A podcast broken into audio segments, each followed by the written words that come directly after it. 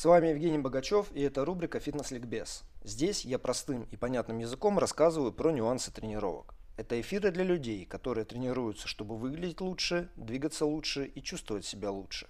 Мы разбираем вопросы, которые помогут слушателям стать продвинутыми пользователями в отношении собственного тела, а еще повысить качество и результативность тренировочного процесса.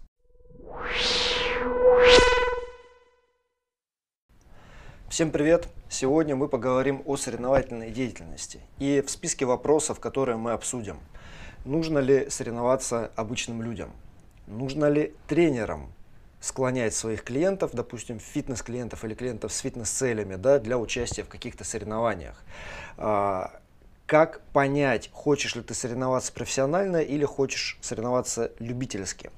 Как извлечь максимум из любительской соревновательной деятельности и как извлечь максимум и не разочароваться в профессиональной или, скажем, полупрофессиональной соревновательной деятельности. Вот такой спектр вопросов мы обсудим и я решил о нем поговорить просто потому, что я периодически с этим сталкиваюсь и как тренер, и как атлет или физкультурник, да, неважно. То есть я сам тренируюсь, я сам люблю соревноваться, и я тренирую людей, которые кто-то из них не соревнуется, и им это не нужно. Кто-то из них соревнуется, но не понимает, зачем им это нужно. Кто-то из них старается, соответственно, достигнуть максимальных каких-то показателей, да, и полностью реализовать свой атлетический потенциал. В общем, в этом вопросе много неразберихи. Если честно, я сам продолжаю в этом разбираться.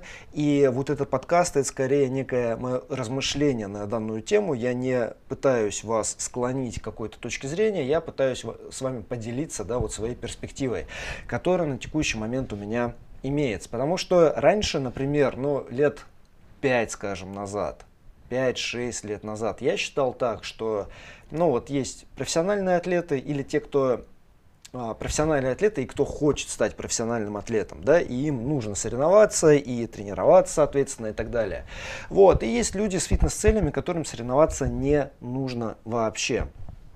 То есть тогда я считал так, и связано это было с тем, что я скажем, пришел из кроссфита, да, и в кроссфите тренировки и соревнования, они очень скажем, расплывчатую границу имеют, и в какой-то момент ты не понимаешь, это еще тренировка или уже соревнование, ну или наоборот, да, вот, и поэтому в кроссфите очень естественным образом люди, которые приходили тренироваться с фитнес-целями, в какой-то момент оказывались на соревновательной площадке, любительская, не любительская, какое угодно еще, вот, и вроде как оно одно оправдывало другое. То есть, ну это же кроссфит, это же такой соревновательный фитнес, ну, значит я буду соревноваться, значит я соревнующийся атлет. А дальше это вело к такому каскаду не очень положительных явлений, когда человек без достаточной подвижности выполнял большие объемы, начинало у него там болеть плечо или колено или что-то еще, или он слишком много времени начинал уделять тренировкам, соревнованиям, так что другие стороны жизни, важные стороны жизни, которые нельзя игнорировать, типа семья, дети и так далее, это все начинало страдать, вот, и в итоге, в общем, сказывалось на качестве жизни людей, да, то есть, скажем, не осознанное отношение к соревновательной активности рождало ряд проблем и продолжает их порождать. Но с течением времени я пришел к тому, что соревноваться все-таки нужно почти всем. То есть тем людям, кто тренируется, в какой-то момент очень хорошо добавить соревнования. Ну и вот почему. Зачем тренироваться, я не буду здесь говорить, вроде как все это знают, по крайней мере, те, кто слушает этот подкаст. А вот с точки зрения соревнования неоднозначно, да, и смотрите, здесь сразу надо оговориться, некий такой дисклеймер, кому не надо соревноваться точно. Не нужно соревноваться новичкам, когда они вот только пришли в зал, когда для них челленджем и вызовом является не выйти там куда-то, себя противопоставить кому-то. Для них челленджем является регулярно тренироваться. Да? То есть это основная сложность. Сделать двигательную активность частью своей жизни так, чтобы была дисциплина, так, чтобы мотивация была крепкая и так далее, и так далее, и так далее. Вот это их соревнование на текущий момент. Им не нужно ничего больше. Дальше, если у человека какая-то боль присутствует, если он находится на этапе реабилитации, то, естественно, тоже никаких соревновательных активностей быть не может, потому что это просто противопоказано. Вот. И еще один момент, это когда у человека, он может в любом состоянии быть э, с точки зрения подготовленности, то есть быть сколь угодно продвинутым, но когда он не является профессиональным атлетом и когда у него очень много каких-то стрессовых обстоятельств в жизни, а стресс, мы с вами знаем, зависит от восприятия, да, можно скажем, объективно переживать не очень значительные события, но воспринимать их как чуть ли не конец мира. И это, естественно, будет отражаться на всех системах организма. И если человек чувствует, что в его жизни очень-очень много стресса, каким бы он ни был, да, то ему лучше не соревноваться, потому что это дополнительный стресс. И стресс психологический. И вот в этом, собственно, в этой дополнительной стрессовости, на мой взгляд, заключается преимущество соревнований для обычных людей. То есть, смотрите, мы подходим с вами э, к соревновательной активности в данном случае через призму качества жизни. Люди, которые приходят в зал, которые тренируются, большее, чем подавляющее большинство преследуют цели повышения качества жизни. Что это означает? Это означает, что они хотят они это по-разному формулируются, но это сводится к тому, чтобы расширить некую зону комфорта и физическую, и психологическую, да, то есть лучше себя чувствовать физически, увереннее себя чувствовать быть э, способным на какие-то, скажем, не обязательно атлетические, но, в общем, на выполнение каких-то физических задач, понимать, что ты способен на это, ощущать свою вот эту форму и подготовленность, быть уверенным в ней, да, э, тут же физическая привлекательность какая-то, но физическая привлекательность, она опять, она неразрывно связана с психологической составляющей, с тем, как человек себя воспринимает, и тогда харизма, вот эти вот все дела. Короче, Соревнования мы рассматриваем через призму повышения качества жизни. И в каком ключе? Вот смотрите, тренировки. Что они нам дают? Они нам дают выход из зоны физического комфорта. На диване мы лежим, нам хорошо, телу приятно, тепло, но оно начинает деадаптироваться. Кости, связки, мышцы, в общем, все постепенно тает. Да? И в какой-то момент это приводит к тому, что физическая зона комфорта, она сужается. Человек не может подняться по ступенькам самостоятельно, без одышки. Да? Человеку пробежка какая-то, это неприятное времяпрепровождение, а, кажется, да, а уже как что-то такое противное или вообще невыполнимое. Поиграть с детьми – нет, побегать с собакой – нет, пойти в поход – нет. В общем, куда не плюнешь, везде нет, нет, нет, нет, нет, да, такая стеночка, которая еще продолжает к тебе приближаться. В тренировках мы выходим из зоны комфорта физического и постепенно мы вот эти границы от себя отодвигаем. То есть у нас спектр доступных нам активностей становится больше. И за счет этого еще и работоспособность тоже становится выше. Да? То есть наша способность выполнять рабочие обязанности, выполнять повседневные обязанности, в том числе семейные, она растет. За счет этого растет качество жизни. Круто? Круто. Но какой-то момент, вот как только мы начинаем дисциплинированно тренироваться, психологически для нас вот это время препровождения в зале становится очень приятным и комфортным. То есть мы вот с точки зрения психологии да, входим в зону комфорта, чуть-чуть новую, но все, дальше она не растет. И это становится для нас вот таким вот привычным. Любимая музыка, товарищи, которые рядом э, тусят, там тренер или тренеры, которые помогают, в общем, привычная обстановка, удобное оборудование, может быть, экипировка, которая мы себя, скажем, оснастили, да, и вот обросли ею, это все добавляет удобства. Но с точки зрения психологического комфорта или зоны психологического комфорта, тренировки нас не стимулируют, да, и ну, получается, может быть, это вне зала где-то там еще происходит, но суть в том, что а, сама по себе тренировочная активность, она психологическую зону комфорта не развивает, а соревновательная может это сделать. И здесь самое главное, чтобы уровень соревнований, на котором мы участвуем, он, участвуем, он соответствовал нашему уровню подготовленности. Да? Почему? Потому что любое соревнование – это выход в зону неизвестности то неважно, что это. Это может быть забег, это может быть какая-то гонка с препятствиями, это может быть кроссфит соревнования, э, соревнования по пауэрлифтингу, что угодно. Мы выходим в зону неизвестности, потому что надо будет проявить свой потенциал, реализовать свою форму, свою подготовленность, куча факторов неопределенности, которые могут быть, надо подвестись, надо восстановиться, правильно питаться, плюс судейство, плюс там погода, плюс какие-то форс-мажорные потенциальные обстоятельства. Это все может повлиять, да? И это рождает дискомфорт психологический. Это рождает неуверенность в том, что ты сможешь. И вот эта неуверенность, она является стимулом для собственно, дальнейшего развития, да, вот этой зоны психологического комфорта.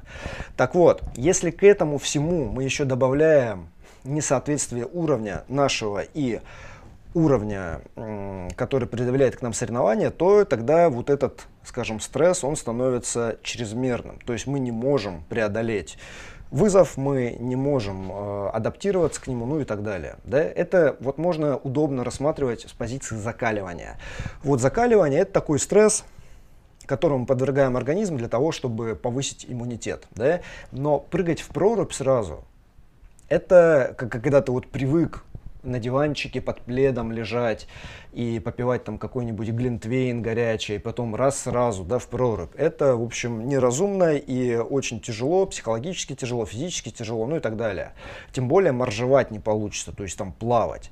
Поэтому как мы правильно начинаем? Мы начинаем с обтирания холодным мокрым полотенцем то, что даст совсем небольшой стимул, достаточный для адаптации. И вот здесь точно так же надо найти соревнование, которое соответствует уровню подготовленности. И вот, ну, если человек новичок, значит, это соревнование для новичков. Значит, это может быть забег там, на 5 километров или в составе команды что-то такое, в общем, достаточно легкое, да, но, но рождающее вот эту неуверенность в том, что ты сможешь каскад реакций всегда одинаковый.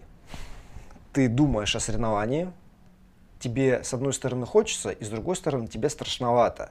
И страшновато, потому что ты не уверен, что будешь выглядеть хорошо, что все получится, то есть есть страх э, выполнить что-то неловко, есть страх, что не удастся что-то, есть страх, что будешь выглядеть смешно, и это нормально. Это тот страх, который будет повышать психологическую устойчивость. При условии, конечно, что уровень соревнования соответствует. Еще раз, это самое главное. Если этого нет, то тогда, конечно, можно зарегистрироваться на какой-то профессиональный турнир и выйти туда и выглядеть вот как на соревновании бодибилдеров, когда вы наверняка видели такие фотографии, стоят бодибилдеры, все в очень хорошей форме, все такие рельефные, и один какой-то сморчок непонятный, который как-то туда попал, и вот он стоит такой подснежничек, да, и все над ним смеются. Естественно, вот такого быть не должно. Это глупо, это ни к чему не ведет, кроме, ну вот, как к созданию мемов каких-то. Вот. Соответственно, в любых соревнованиях, в любых вот таких обстоятельствах каскад реакций будет всегда одинаковый. Это возникновение, вот это небольшое возбуждение, это небольшой страх, это неуверенность, это попытка найти рациональное обоснование, зачем это не нужно. А, ну, по крайней мере, в начале вот такого будет очень много, да? Вот. И да, тогда это все работает, тогда ты идешь на соревнования, тогда ты учишься преодолевать условия неопределенности и повышаешь свою психологическую зону комфорта. Это имеет перенос на любые другие обстоятельства. То есть на любые обстоятельства, когда нам необходимо действовать в условиях неопределенности. Вот, поэтому в этом плане для обычных людей с фитнес-целями вот такие соревки любительские, да, это, на мой взгляд, очень-очень клевый вид активности. Плюс к этому, когда ты регулярно соревнуешься, когда ты становишься частью тусовки, например, вот этой, да, около соревновательной, возникает еще и дополнительный вкус от участия, то есть тебе нравится сам процесс, тебе нравится, ты ходишь, общаешься, что-то еще, тебе щекочет нервы, опять вот эта неуверенность, да, а, ну тебе нравится эта щекотка, она уже такая приятная, и в общем это становится прям дополнительным таким кусочком жизни, который является ну, таким очень вкусным, да, обладает собственным таким очень насыщенным вкусом. Вот тренировок свой вкус, у соревнований свой вкус, и они взаимно дополняют друг друга. И плюс к этому можно еще рассматривать соревки с точки зрения укрепления мотивации, потому что когда тренируешься для качества жизни, здоровья, вот это все очень легко может уйти в какую-то ну, условно, такую серую зону рутины, когда вот, ну, можно говорить о качестве жизни и здоровья, но это не ощущается, потому что когда ты чувствуешь себя хорошо, ты к этому быстро привыкаешь, да, когда мы замечаем, что что-то не так. когда что-то не так, когда что-то болит. А если все хорошо, ну ты к этому хорошему быстро привыкаешь. И все становится, ты воспринимаешь это как данность, свою подготовленность воспринимаешь как данность, свое здоровье воспринимаешь как данность, иммунитет, что угодно еще. Вот. И как только это воспринимается как данность, все начинает постепенно выгорать, а, краски начинают теряться, ну или просто человек начинает терять мотивацию. Да? Так вот, с этой точки зрения соревнования любые, они являются дополнительным внешним мотиватором. Они не должны быть здесь основным, да, то есть это дополнительная какая-то цель вот где-то там, которая тренировочный процесс наполняет дополнительным смыслом и дисциплину подкрепляет, мотивацию подкрепляет и так далее. Но естественно, естественно, что мы держим в уме, что и тренировки, и то соревнование, которое там впереди находится, они являются лишь инструментами для повышения качества жизни. Только так. Значит, когда мы три... Вот вся, все, что до сих пор я говорил, это относится к такой группе. Это когда мы соревнуемся для качества жизни и для подкрепления мотивации тренироваться. Такой подход не требует жертв вот в, в этом случае соревнование это некий такое, это некое хобби. А хобби не требует жертв, да? Хобби добавляет интереса в жизни. Оно ни к чему не обязывает, но оно, в общем, как заполняет какие-то пробелы, какие-то пустоты, которые у человека, может быть, вот есть в его режиме, в его образе жизни. То есть это только приятный процесс, без каких-то там жертв и так далее. Вот, без того, чтобы, типа, там, э, ну, в общем, я здесь все сказал на самом деле. И единственное, что я хочу здесь еще добавить, это то, что э, вот этот момент, который, э, который укрепляет психологическую устойчивость, он будет всегда, а вот удовольствие от процесса, оно неравномерное. В начале удовольствия будет немного, потому что в начале ты знаешь мало о соревновательном процессе, очень много неизвестных переменных, и, в общем, оно все пугает. Да? Но со временем и с учетом того, что человек, например, хочет лучше разбираться в том, что он делает, вот, удовольствие становится больше. Удовольствие тем больше, чем лучше человек понимает процесс. Вот можно просто выйти и побежать, как дурачок, да, как Форест Гамп в каком-нибудь забеге зарегистрировался и побежал. И, в принципе, в первый раз многие так и делают. А потом они начинают узнавать, а, есть вопрос гидратации регулярной, есть вопрос с употреблением углеводов регулярным во время забега, есть вопрос с подводкой, с углеводной загрузкой, значит, кроссовки могут быть разные, там, экипировка может быть разная пейсинг, да, вот э, контроль темпа и прочее. И все сразу становится гораздо-гораздо интереснее. То же самое касается плавания, то же самое касается там пауэрлифтинга или каких-то более хаотичных соревнований, ну типа кроссфита, где куча всего и, в общем, а, переменных, да, неизвестных, их тоже больше. Так вот, еще раз, удовольствие от процесса будет тем выше, чем лучше вы понимаете тонкости этого процесса. И в данном случае ну, можно начинать с каких-то любых, да, совершенно очень простых таких соревнований, но в конечном счете вот на этом уровне вполне можно стремиться к званию профессионального любителя спорта. Когда вы точно знаете, что вы любитель, когда вы точно знаете, что у вас есть жизнь, есть работа, есть семья, есть обязательства, есть разные интересы. И спорт, и тренировки – это один из таких интересов. Да? И вот вы, тем не менее, Э, вникаете, вы тем не менее э, овладеваете деталями и воспринимаете процесс глубоко и становитесь таким профессиональным любителем спорта. Каждый человек может стать профессиональным любителем сначала тренировок, а потом и спорта вот в виде тренировок, которые его интересуют, и ничего плохого в этом нет. Одни плюсы. Когда начинаются минусы? Минусы начинают, когда человек имеет много разных обязательств, но думает, что ему очень важно быть профессиональным атлетом. И вот здесь я проведу такую черту. Да? Что такое профессиональные атлеты? Или люди, которые хотят стать профессиональными атлетами. Значит, вот если предыдущая группа, она описывается как соревнование для тренировок и качества жизни, то есть соревнование как инструмент, то профессиональные атлеты по-другому воспринимают, да, и эту группу мы можем назвать группу интересов, как жизнь и тренировки для соревнований. большая разница, и она принципиальная, потому что в этом случае соревнования носят главенствующий характер. Соревнованиям и участию не участию в соревнованиях, а на самом деле попытки выигрывать и доминировать на соревнованиях подчинены все остальные аспекты жизни, в том числе тренировочный процесс, но не только тренировочный процесс. Значит, здесь для того, чтобы воспринять, что значит вот это группа целей лучше всего в пример взять лучших представителей спорта. Вот если это кроссфит, это Мэтт Фрейзер на текущий момент. Если это э, какие-то другие виды, в каждом виде спорта есть свой пример. Ну вот если брать баскетбол, например, один из самых знаменитых атлетов мира это Майкл Джордан. Очень хороший пример здесь. Э, ну и в баскетболе есть еще Коби Брайант, э, ныне покойный, и Леброн Джеймс. Э, ну такие звезды поколений, да. Вот был Джордан, потом Коби, вот сейчас Леброн сияет. Они очень похожи. Они разные по стилю игры, по там, своим достижениям, но они очень похожи в том, как они относятся к этому делу. Для них баскетбол это и есть жизнь. Да? И более того, соревнования для таких людей это естественная среда обитания. То есть вот мы с вами говорили о закаливании что делает обычный человек, когда он э, закаливается? Он прыгает в воду, ну, допустим, прорубь, да, он запрыгнул, там три раза окунулся, может быть, может быть, перекрестился и выпрыгнул. И вот типа, о, такой, да, да, да, класс, класс, класс. Прыгнул в воду, выпрыгнул, и тогда хорошо. И, собственно, вот профессиональные любители спорта, это, ну, или, по крайней мере, те, кто на пути к этому званию, да, для них соревнования так и выглядят. То есть ты чувствуешь себя неуверенно, ты чувствуешь, вот, что там получится, не получится, облажаешься или нет. Дальше ты соревнуешься, дальше ты подвергаешь себя вот этому стрессу, и потом оно все заканчивается, ты понимаешь, типа, блин, да, класс, я смог, я через это прошел, я справился с вызовом, и вообще офигенно, круто, классно.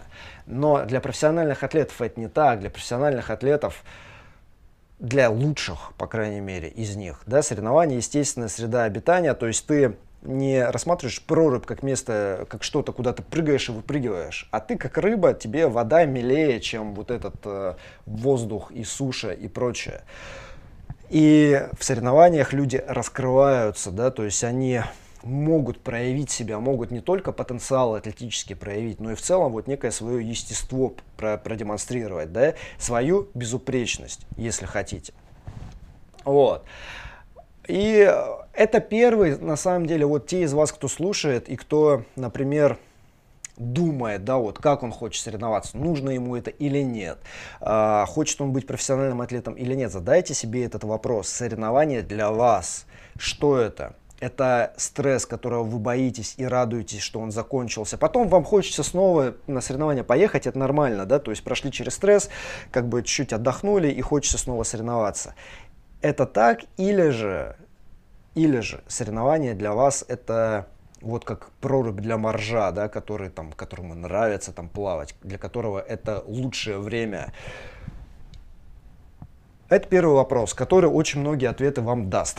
Вот, но Дальше, что важно, это то, что вся жизнь человека, если он хочет быть лучшим, да, а в общем-то те, кто про, они и говорят, ну я хочу быть лучшим, да, или я вот хочу там достигнуть максимума. Хочешь достигнуть максимума, значит все должно быть подчинено этой цели то есть цели достижения некой безупречности, да, или достижения мастерства в этом деле. И это касается тренировок, обычно на этом все заканчивается. Люди думают, ну да, мне нужно максимально тренироваться, мне нужен объем, я готов, я готов преодолевать, я готов терпеть, я готов типа даже терпеть боль, я готов жертвовать здоровьем. Вот это все вы это наверняка слышали, возможно, вы даже это произносили или произносите. Окей, это с этого начинается, но этого недостаточно. Тренироваться тяжело, недостаточно. Есть куча людей, которые тренируются тяжело и при этом даже не соревнуются. То есть им просто нравится упарываться, просто нравится бегать там какие-то ультра дистанции, да, там по 100 с лишним километрам. Просто нравится в кайф. А, или нравится выполнять большие тренировочные объемы со штангой, потому что, ну вот, они привыкли, им хорошо. Это ничего не значит. Есть много людей, которые очень много тренируются, не достигают никаких соревновательных высот, хотя пытаются, да, потому что этого недостаточно. Дальше идет восстановление. Восстановление как некий проактивный такой процесс. То есть вы думаете тогда, что мне нужно делать, чтобы восстановление было лучше.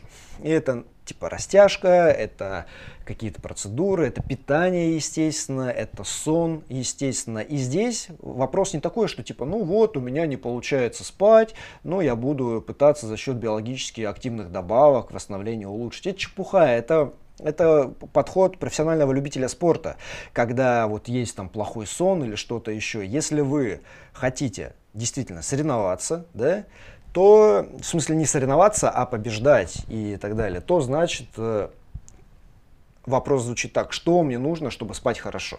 И вот опять Фрейзер здесь хороший пример, потому что недавно он вышел в отставку, э, условно пенсию, да, атлетическую, и он начал делиться своими секретами. И вот он хороший пример вот этой безупречности. Вот смотрите, он пять раз подряд выиграл CrossFit Games. До этого два раза он был на втором месте, но в общем с 2015 года он выиграл все соревнования, в которых участвовал, вообще все. И это человек, который вообще не случайно выиграл. То есть у него, да, есть прошлое атлетическое. Он с 12 лет занимался тяжелой атлетикой. У него оба родителя олимпийские атлеты э, из фигурного катания. То есть он родился и жил в среде вот такой спортивной, атлетической. Но этого мало. Это задает какой-то фон, и этого мало. А дальше это еще то, как он относился к процессу.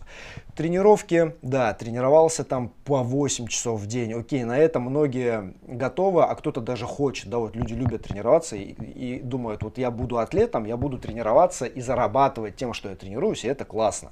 Вот, это такое большое заблуждение. В данном случае тренировки в таком объеме, который не может нравиться, потому что этого слишком много. Да? Восстановление.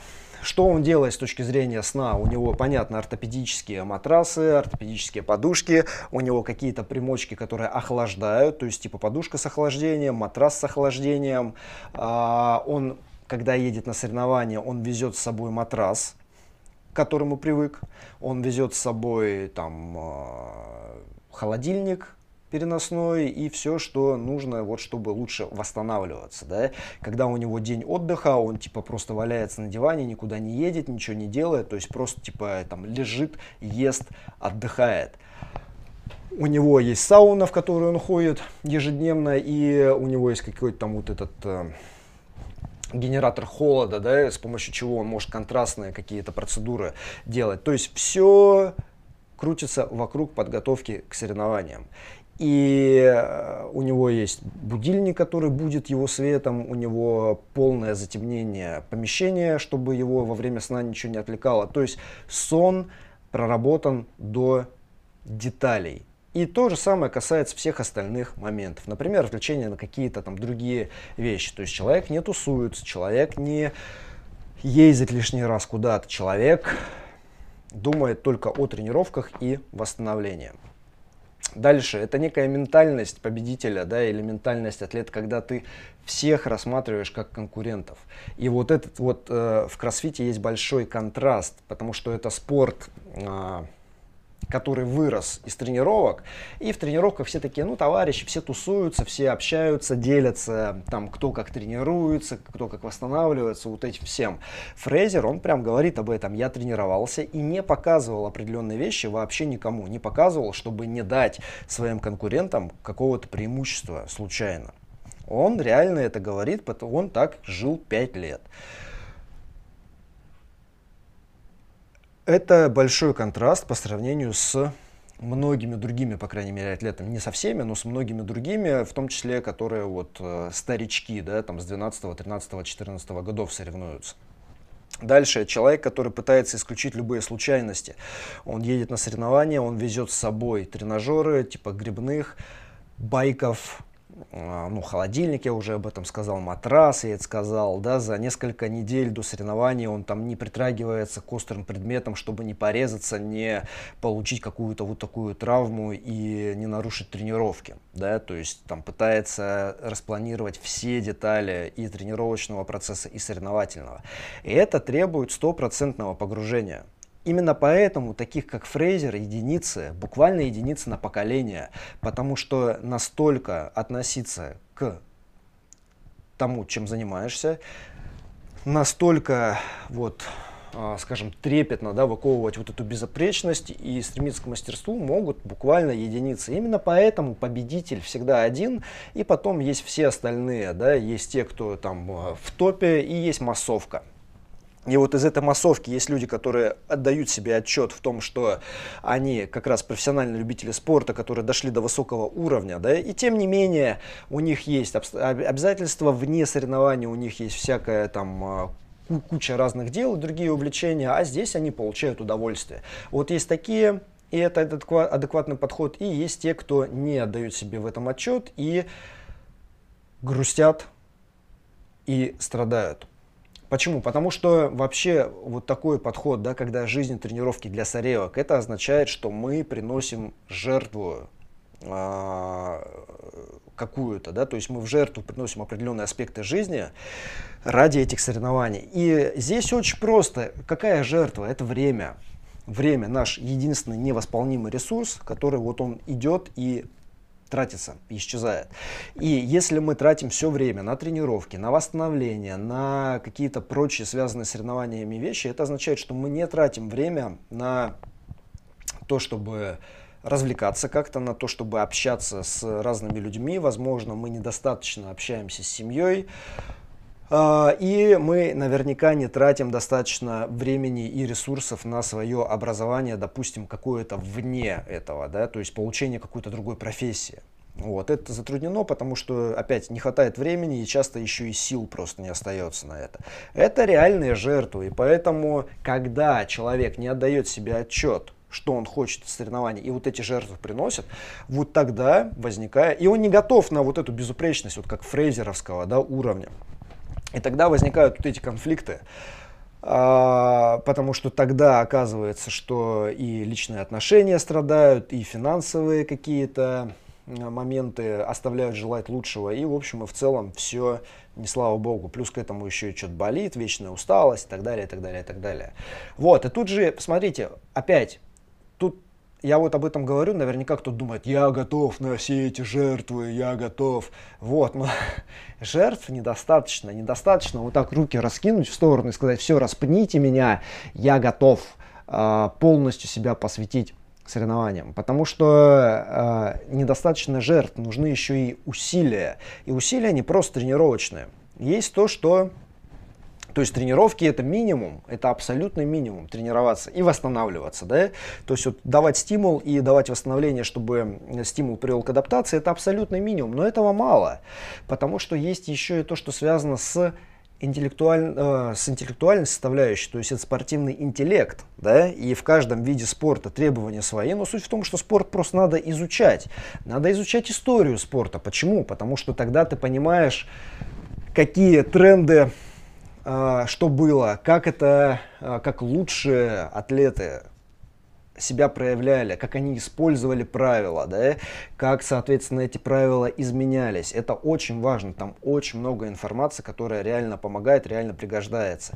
Дальше это знание стандартов, знание правил соревновательных, для того, чтобы, во-первых, не совершать ошибок, и, во-вторых, не позволять манипулировать собой или, к примеру, злоупотреблять правилами со стороны, например, организаторов или со стороны, например, каких-то там конкурентов недобросовестных и так далее. Это надо знать. Это начинается еще раз с того, чтобы просто самому не тупить, да?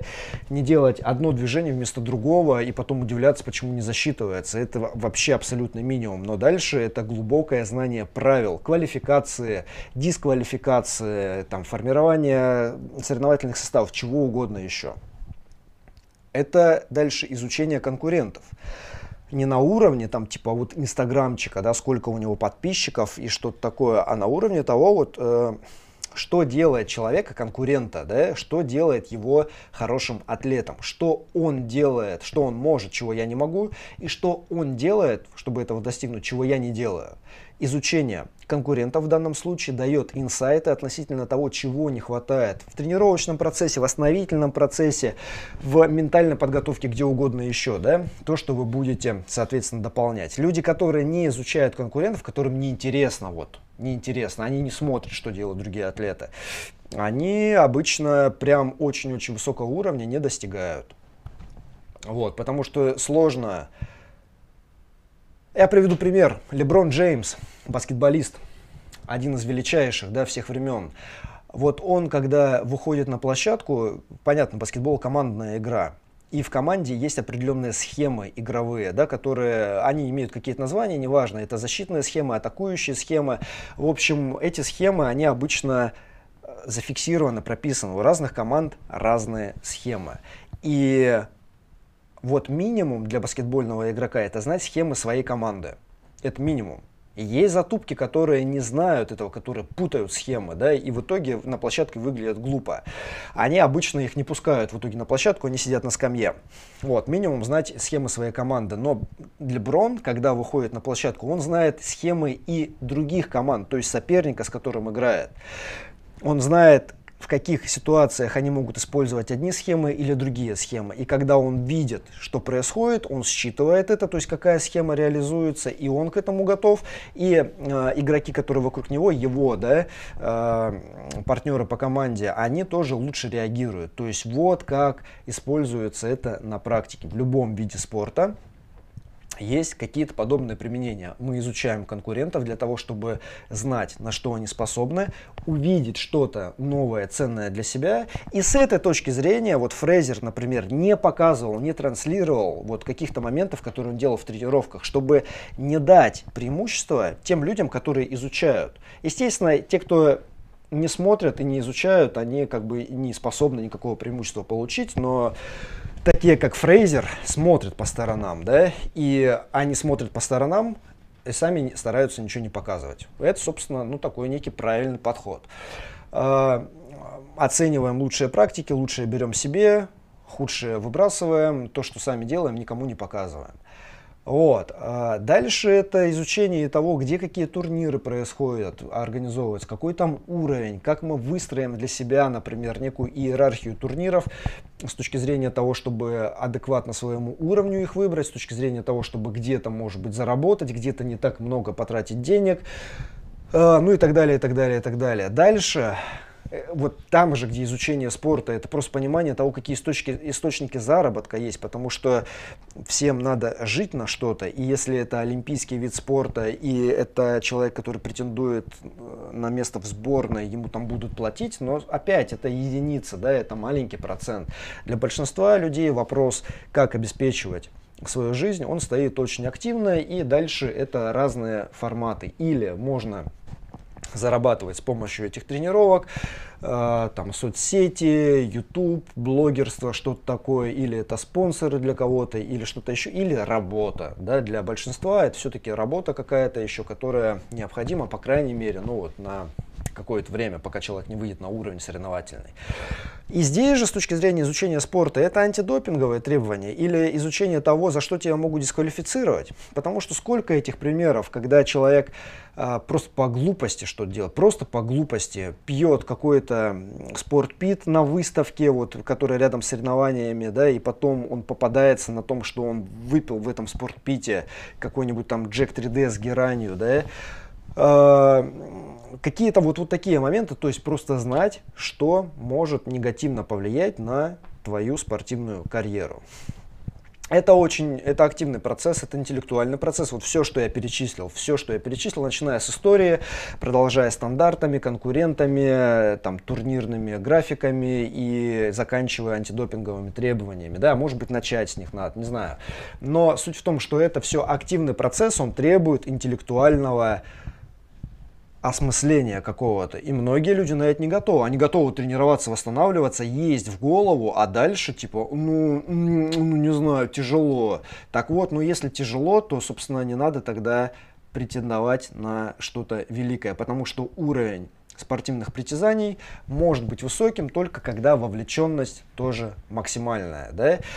И вот что значит высокая вовлеченность. Еще раз, хотите узнать о вовлеченности, почитайте, посмотрите, что делал Фрейзер в своей профессиональной карьере. Человек, который является наиболее доминирующим атлетом вот в, в кроссфите за всю его историю. И человек, между прочим, который травмировался очень мало. У него была там всего одна травма, о которой большинство людей так и не узнали. Он с этой травмой выиграл игры 2017 года. И э, вроде как перемалывает объемы, но двигается хорошо и не травмируется, да, что тоже показательно один из таких очень важных показателей. Так вот, жертвы, понятно, жертвы, да, но жертв недостаточно, усилия тоже требуются. А дальше, ну смотрите, дальше. Кому нужно так соревноваться? Но кто-то хочет, кто-то понимает, что вот это его жизнь, соревнование его жизнь, да, и, ну, если так, то так, если это путь, то, ну, вот таков путь, да. Задайте себе вопросы для самопроверки, для того, чтобы ну, точно понять, что это, то, что это точно тот путь, который вы хотите, потому что это сложный, в принципе, вопрос, вот это самоопределение какое-то, да, и здесь легко запутаться, легко очароваться э, чужими достижениями, легко очароваться какими-то своими, например, результатами, э, такими э, приростом результата новичков, да, когда очень быстро все растет. Вот, легко ввести себя в заблуждение, а дальше спустя несколько лет понять, что просто вообще куда-то не туда ушел и наворотил каких-то дел, и все болит, и непонятно, зачем это было. Это самое худшее. Вот чтобы этого не было. Вопросы для самопроверки. Самый первый, это кому я хочу доказать что-то. Да? Вот я хочу себе доказать, что, что я не лох, не чмо, что я типа крутой, самый лучший в мире. Или я кому, хочу кому-то это доказать, родителям или окружающим, что я там что-то могу. В общем, Обычно, если хочешь что-то кому-то доказать, то надо понять, э, надо дальше этот вопрос раскрутить почему ты это хочешь доказать, в чем корень проблемы и так далее. Потому что обычно в большинстве случаев, даже если человек там э, достигает успеха в спорте и побеждает, вот тому, кому он хотел доказать, он так и не доказывает. То есть вот этот конфликт он остается. Неуверенность в себе или там э, нелюбовь со стороны или отсутствие признания со стороны каких-то людей, это так и остается. Это первый вопрос. Если вы понимаете, что вы кому-то что-то хотите доказать, остановитесь здесь, не надо идти тренироваться, подумайте дальше, что и как, и может быть вам все-таки надо доказывать это по-другому, может быть доказывать, ну обычно, да, ничего и не нужно никому. Дальше вопрос, планируете ли вы этим зарабатывать или нет. Потому что если вы планируете зарабатывать этим видом спорта, посмотрите, кто на этом зарабатывает и как. Люди зарабатывают соревнованиями, люди зарабатывают блогерством или это спонсоры. Сколько атлетов зарабатывает на спонсорстве, сколько атлетов попадает в сборную, какие реально шансы. Потому что шансы зарабатывать видом спорта, которым занимаешься, они небольшие. Это опять-таки вопрос для исключения. Если вы понимаете, что вы туда попадаете, для вас это реально и э, может быть вопрос времени, а может быть вы уже зарабатываете этим и знаете, как зарабатывать еще больше, ну окей. Если вы понимаете, что не знаете, как этим зарабатывать, что вопрос денег стоит или встанет в ближайшем будущем, то опять здесь лучше поумерить пыл и вопрос вот этот решать, потому что ну, в реальном мире нужно зарабатывать, чтобы жить, да, и обеспечивать себя, своих близких там и так далее. Следующий вопрос, это готовы ли вы проигрывать? Потому что проигрыш это, с одной стороны, неприятный опыт, он всегда неприятный, с другой стороны, это неизбежный элемент процесса. То есть нельзя начать выигрывать, не, по, не проигрывая вот какое-то время. Не бывает такого. И проигрывают даже лучше, да, либо в начале, либо там где-то в процессе, в общем, неважно, проигрыши это еще раз естественная часть пути, вот, и кто-то к этому нормально относится, и нужно научиться использовать это как опыт обучающий, а кто-то фрустрирует и э, эти проигрыши подкрепляют неуверенность человека в себе и снижают его качество жизни, и в итоге сказываются на мотивации, и, короче, как бы перечеркивают на самом деле смысл вообще всего процесса. Поэтому, если вы не готовы проигрывать, если вы боитесь проигрывать, боязнь проигрывать, да, вот это очень такой важный момент, э, то прорабатывайте эту боязнь в первую очередь, да, чтобы, ну, как бы научиться воспринимать проигрыша как что-то естественное и ценное, что-то ценное. Если это не получится, то опять здесь имеет смысл тогда пересматривать свои притязания спортивные. Дальше следующий вопрос. Готов ли человек, вот готовы ли вы посвятить большую часть суток, большую часть времени спорту? При этом не имея никаких гарантий выиграть, да, то есть никаких гарантий вам никто не даст. Все хотят выиграть, все тяжело тренируются, все пытаются восстанавливаться, все, э, в общем, э, ну, нельзя считать, что другие люди глупее, чем мы, да, то есть они пытаются узнать лучше э, методологическую составляющую и так далее. Гарантий нет. И готовы ли вы посвятить большую часть времени вот этому спорту, жертвуя самообразованием, каким-то вне этого, жертвуя какими-то личными отношениями, жертвуя тусовками, да, чем-то еще, готовы или нет, да, и готовы ли вы дальше жить, оставаясь активно погруженным вот в эти вопросы спорта, пытаясь как можно глубже узнать вопросы стандартов, истории, э, там, вот все, все, все, все, о чем я говорил, то, что э, имеет интеллектуальную такую подоплеку. То есть нравится это или не нравится. Представьте, что вы так живете год, представьте, что вы так живете два года, представьте, что вы так живете пять лет. Все еще нравится или нет. И а, в ответах на вот эти вопросы, которые я перечислил, в них на самом деле кроется ответ. Либо да, вы этого хотите, вот это ваше. Либо нет, хочется соревноваться, но не настолько, а, хочется выигрывать, но при этом неохота э, вообще всего себя лишать, э, там в кино лишний раз не сходить, да, или там э, не поехать куда-нибудь погулять лишний раз. В общем, не хочется этого всего. Ну, значит, тогда, может быть, и не стоит так вот прям все приносить в жертву и говорить, что я готов жертвовать здоровьем, отношениями, чем угодно еще, вот лишь бы там побеждать, потому что без такого глубокого погружения никаких побед, ну, по крайней мере, выраженных не будет. Могут быть случайные победы, могут быть победы на соревнованиях, где уровень соревнования гораздо ниже, чем уровень атлета. То есть, типа, пришел взрослый в песочницу, всех победил, да? Вот, такое может быть, но это дает и э, соответствующее не очень глубокое удовлетворение от победы. Так вот, что здесь? Давайте подытожим. Вот есть те люди, которым не нужно соревноваться, да, которые только начинают, они прям совсем новички, им нечего показывать, демонстрировать другим. Им, для них вызов это просто дисциплина. И дальше есть два уровня, которые, это может быть уровни, может быть это некий такой диапазон э, подходов, да, вот где самый распространенный, э, скажем, или для большинства людей, это подход, когда мы соревнуемся для того, чтобы повысить качество жизни, увеличить зону психологического комфорта, добавить вкуса, вот, красок к жизни да, за счет соревновательного процесса и увеличить, усилить мотивацию тренироваться. Вот. Это абсолютно адекватный подход, который сработает для всех. И дальше есть небольшое количество людей, которые реально готовы и хотят реализовываться через спорт, какой-то избранный вид активности, да, э, стремиться к мастерству в этом виде спорта, стремиться к тому, чтобы побеждать, доминировать и, ну, в принципе, проявить максимально свой атлетический, человеческий, личностный потенциал.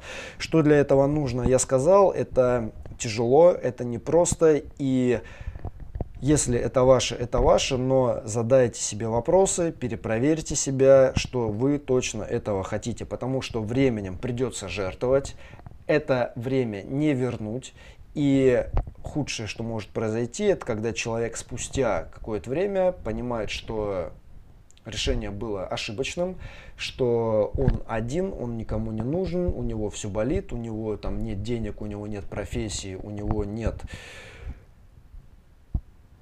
каких-то понятных перспектив в будущем, и все это было потому, что он очаровался каким-то спортом, очаровался какими-то ранними успехами, не оценил серьезности подхода и в итоге вот, ну, как бы а, вступил не на тот путь.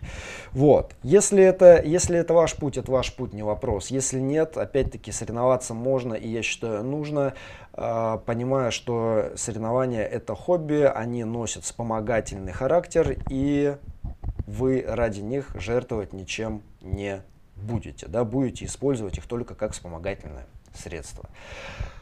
На этом на сегодня все. Я надеюсь, что это будет полезно для тех, кто соревнуется. И, кстати, еще один момент для тренеров. Тренеры, которые склоняют своих клиентов к соревнованиям.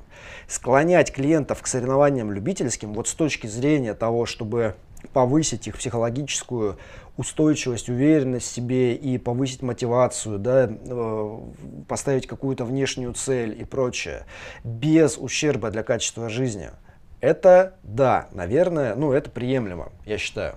Вот. Но склонять людей к тому, что они должны соревноваться и должны жертвовать э, какими-то другими аспектами жизни вот ради этих соревнований, для того, чтобы тренер мог реализоваться как тренер, воспитавший чемпионов – вот это, на мой взгляд, избыточная какая-то ответственность. И такого мы, как тренеры, делать не должны. Мы должны помогать людям понять, чего они хотят. И если они реально хотят соревноваться, реально хотят соревноваться, реально готовы на это, то тогда, конечно, им в этом помогать. А если нет, то не навязывать и не вводить их в заблуждение э, ну, вот нашими какими-то словами или действиями понимаем, все держим в уме, что есть разные уровни отношения к соревнованиям. Учим людей, как это понять, и дальше действуем сообразно этому. На этом все. Всем хороших тренировок и приятных, интересных соревнований. Пока.